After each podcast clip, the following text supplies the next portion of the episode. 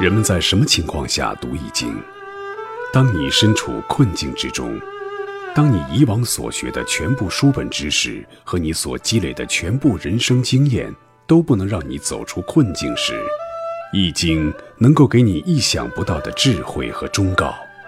欢迎您收听由北京周易研究会创办人徐坤教授主讲的《六十四卦与人生》。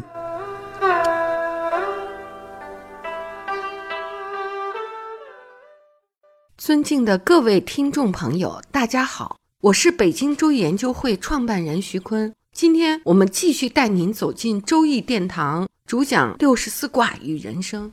大家好，我是尚经纬。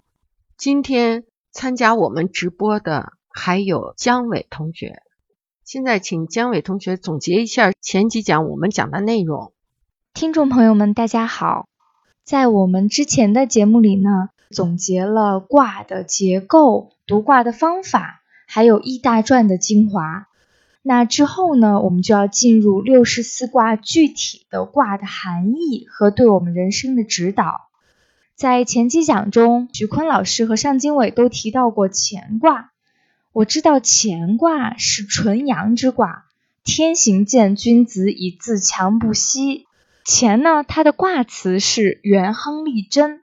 那么坤卦作为一个纯阴之卦，它讲的又是什么呢？坤卦的卦辞是坤元亨，利牝马之贞。君子有攸往，先迷而后得主，利西南得朋，东北丧朋，安贞吉。听你读完这个卦辞，我发现很有意思的是，乾卦一直围绕着龙在讲，而坤卦是围绕着马在讲，是吧？那龙本来就产生于图腾崇拜，这比较好理解嘛。他们把自己认为最吉祥、最容易值得崇拜的动物作为帝王的象征，作为阳刚的乾卦的象征。可是坤卦为什么要说马呢？那有很多动物呀，为什么不说牛呢？对，牝马，牝马就是母马的意思。他为什么不说母牛？为什么不说母狗呢？因为母牛它有任劳任怨的性格，但是牛在你家耕地，迁到别人家后照样耕地。那狗呢？狗有忠于主人的性格，把牛和狗的品性合到一起，就是母马的性格。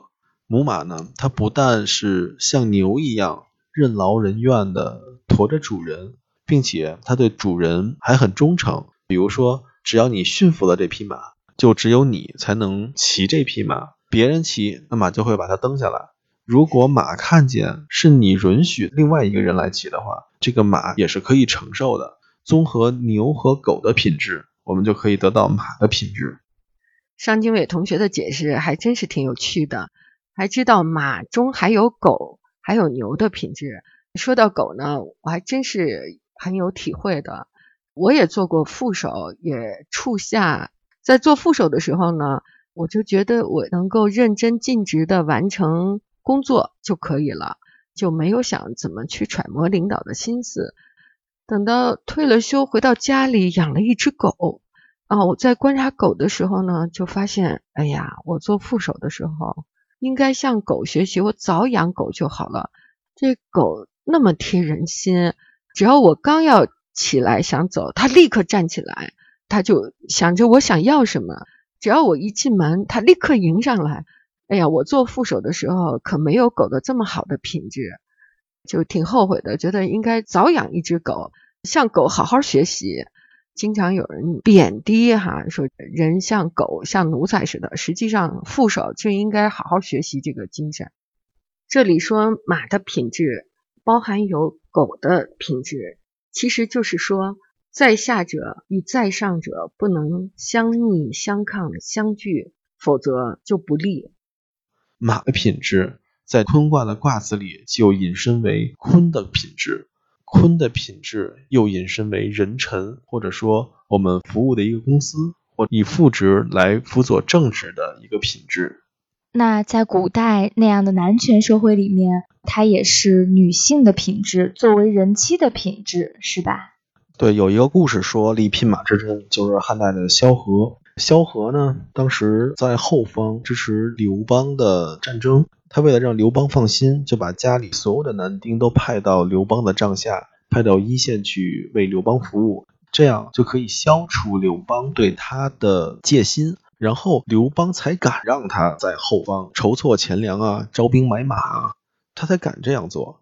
哦，那真是为人臣子做到了极致呀！不仅人要聪明，技术要好，还要尽心尽力的去揣摩主公的意思，让主公舒服。这真是应了坤卦的第一句卦词“力聘马之真”，这母马的这种忠心的品质啊。那么往下走，下一句卦词叫做“君子有攸往，先迷后得主”。这有一个韩信的故事。韩信出身贫贱，因萧何有识人之才，将韩信介绍给了刘邦。后来刘邦登坛拜将，拜韩信为大将军。韩信用自己的文治武功，统帅着汉军，助刘邦灭项羽、歼群雄。之后用背水阵歼灭赵军二十万以后，向刘邦讨要代齐王的封号，其居功自傲之心逐渐显露了出来。这时的韩信，在汉家所有将军的心中。已经变成了战神级别的人物，他给刘邦的感觉已经变成了功高盖主，并且拥兵自重。刘邦拿钟离昧来试韩信的忠心。钟离昧原来是项羽帐下的一员大将，在刘邦羽翼没有丰满，在项羽的控制之下的时候，曾经和钟离昧有过私仇。但是钟离昧和韩信的私交非常好。项羽失败了以后，钟离昧就投靠了韩信。刘邦知道韩信收留了钟离昧以后，就向韩信要人要钟离昧。韩信呢，他没有交出钟离昧。当时我读书读到这儿的时候，感觉韩信可能是为了兄弟义气，所以没有把钟离昧交出去。但后来的结果好像不是这样的，因为在刘邦南巡的时候，他点名要韩信过来接驾。韩信冥冥之中感觉可能事情要败坏，可能是刘邦对他起疑了。这个时候，他就找钟离昧去吃饭，其实目的就是想要钟离昧的人头。钟离昧知道韩信的来意以后，边哭边自尽，把自己的人头给了韩信。韩信拿着钟离昧的人头去见刘邦，希望刘邦能够放自己一条生路。但这个时候，刘邦已经在四周埋伏下了刀斧手。韩信刚一到，就把韩信给绑了。我们从八字的角度来解释一下韩信。韩信是食神驾杀格，偏逢大运，枭来夺食，致使七杀无至，重煞攻身，最终让吕后斩于未央宫长乐殿之下，遗其三族。坤卦的卦辞主要讲的是处下之道。其实副手他也是君子，但是副手是不适合单独创业的。副手这种人格在单独创业时找不着路，所以呢，我们的卦辞中有一个“先迷后得主力”，就是你要在找自己的市场定位、社会定位、人生定位的时候，是先迷失了自己找的那个适合自己的位置，之后才发现了自己该做什么，就跟从领导人物才走上了正路。阴从阳，代唱而和。这种位置的人，我们叫经理人吧。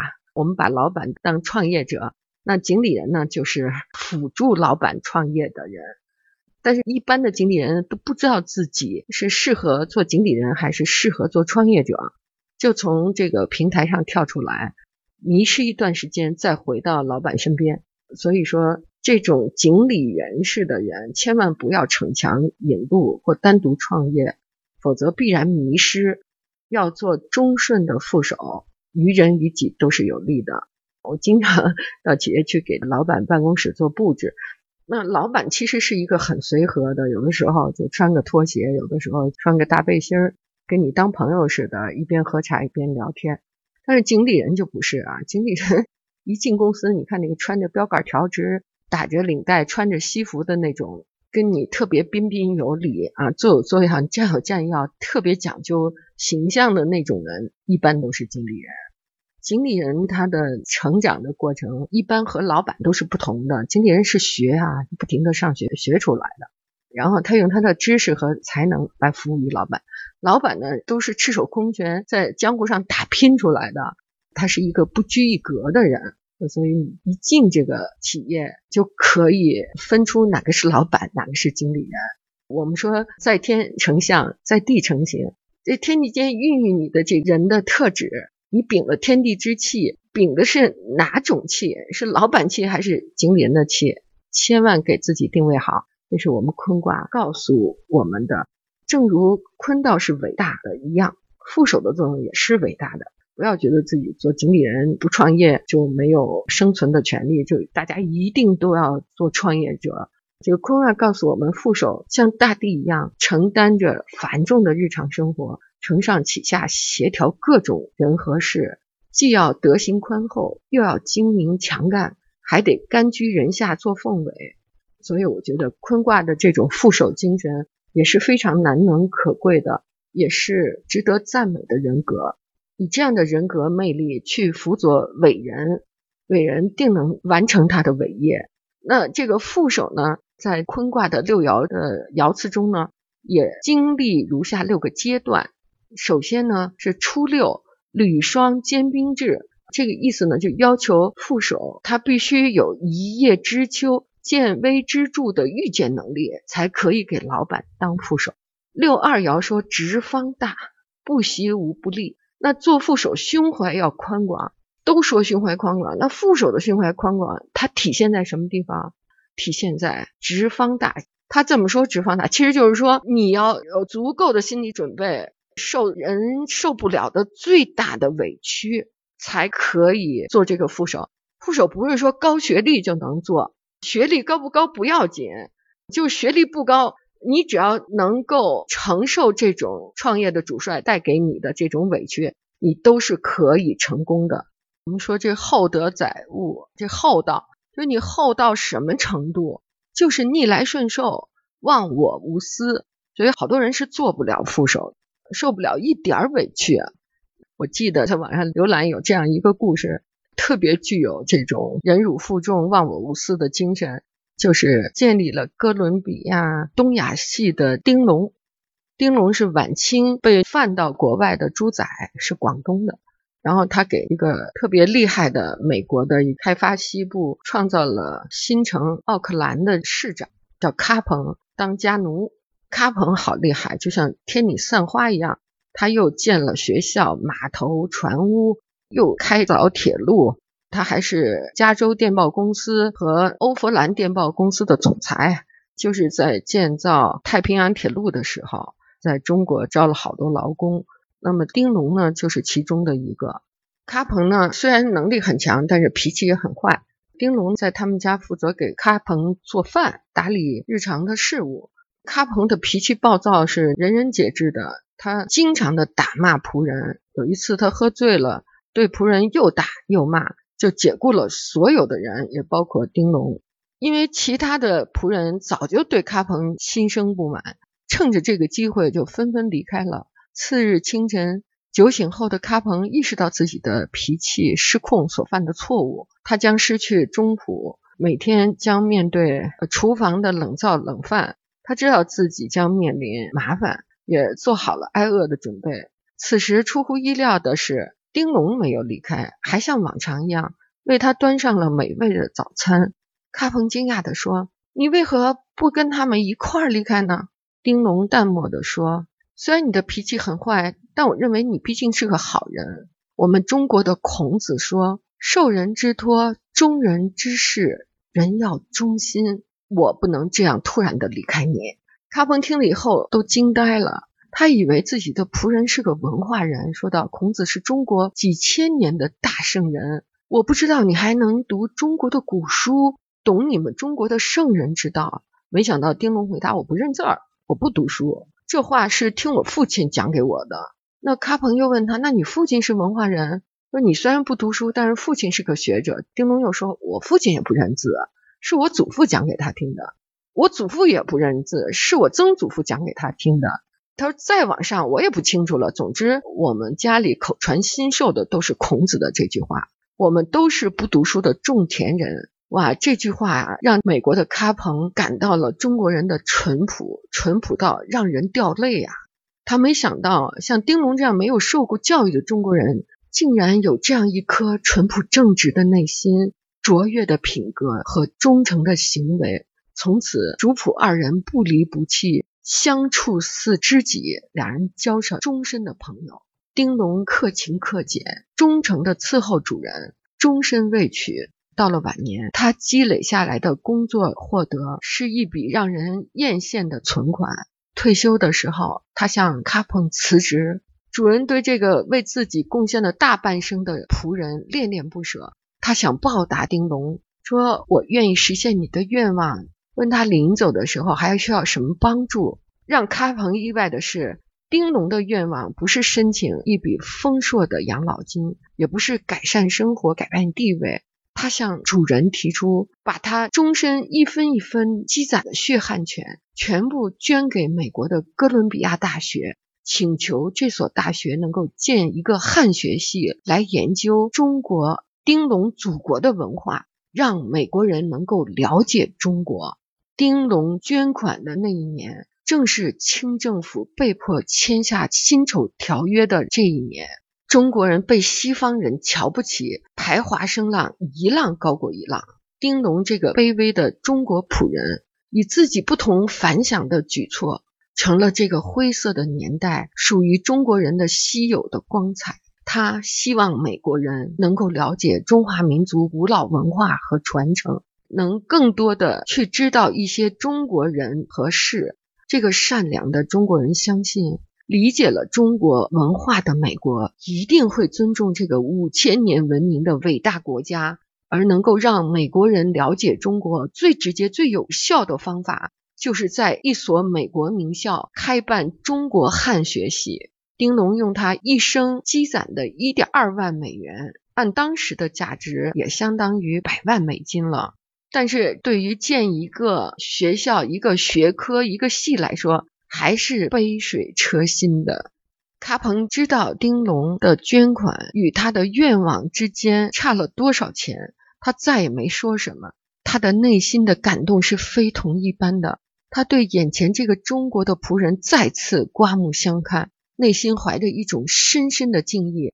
他决定尽其所能去帮助丁龙实现这个伟大的愿望。他为建立中国的汉学系，先后捐出了八点三亿人民币。一九零三年，为建哥伦比亚法学系的大楼，哥伦比亚校长又向卡彭索要四十万美元，被卡彭拒绝了。因为能够打动他心的只有中国的汉学系。时至今日，以丁龙的名字命名的汉学讲座，仍然是全国研究中国文化的顶级学术殿堂。其实说到这里，我也有一个希望。我希望我们对《易经》的理解，我们的这个东方智慧的系列讲座，也能登上丁龙的汉学讲堂。现在以丁龙命名的汉学讲座，已经成为哥伦比亚的汉学系。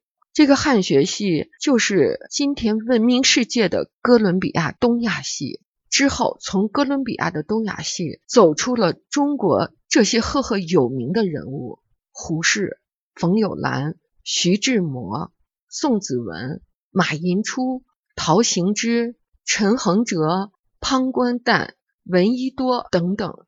他们在这里都留下过足迹。可以说，民国文学史璀璨辉煌都来自于东亚系。如果没有东亚系，民国文学将会黯淡一半。而这个东亚系的前身，就是丁龙的汉学讲座，是以他的名字来命名的。卡彭受到了他的奴仆丁龙的感染，之后就做了一个大慈善家，捐出了他所有的存款。卡彭晚年也破落了，没有那么多钱了，他就回到了自己的小镇。后来人们发现，在卡彭居住的那个小镇上。还有一条以丁龙命名的丁龙路。总之，关于丁龙和卡彭的故事流传至今。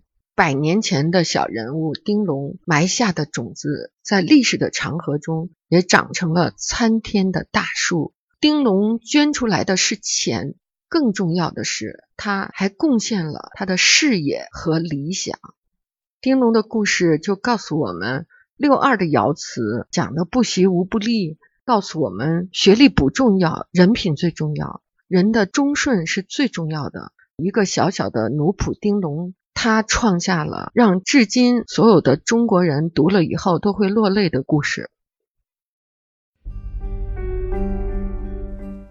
各位听众朋友，本期论题由北京周易研究会创办人徐坤教授亲自答疑，答疑热线：幺三三零幺幺二三二六五八零零八幺零零二七七。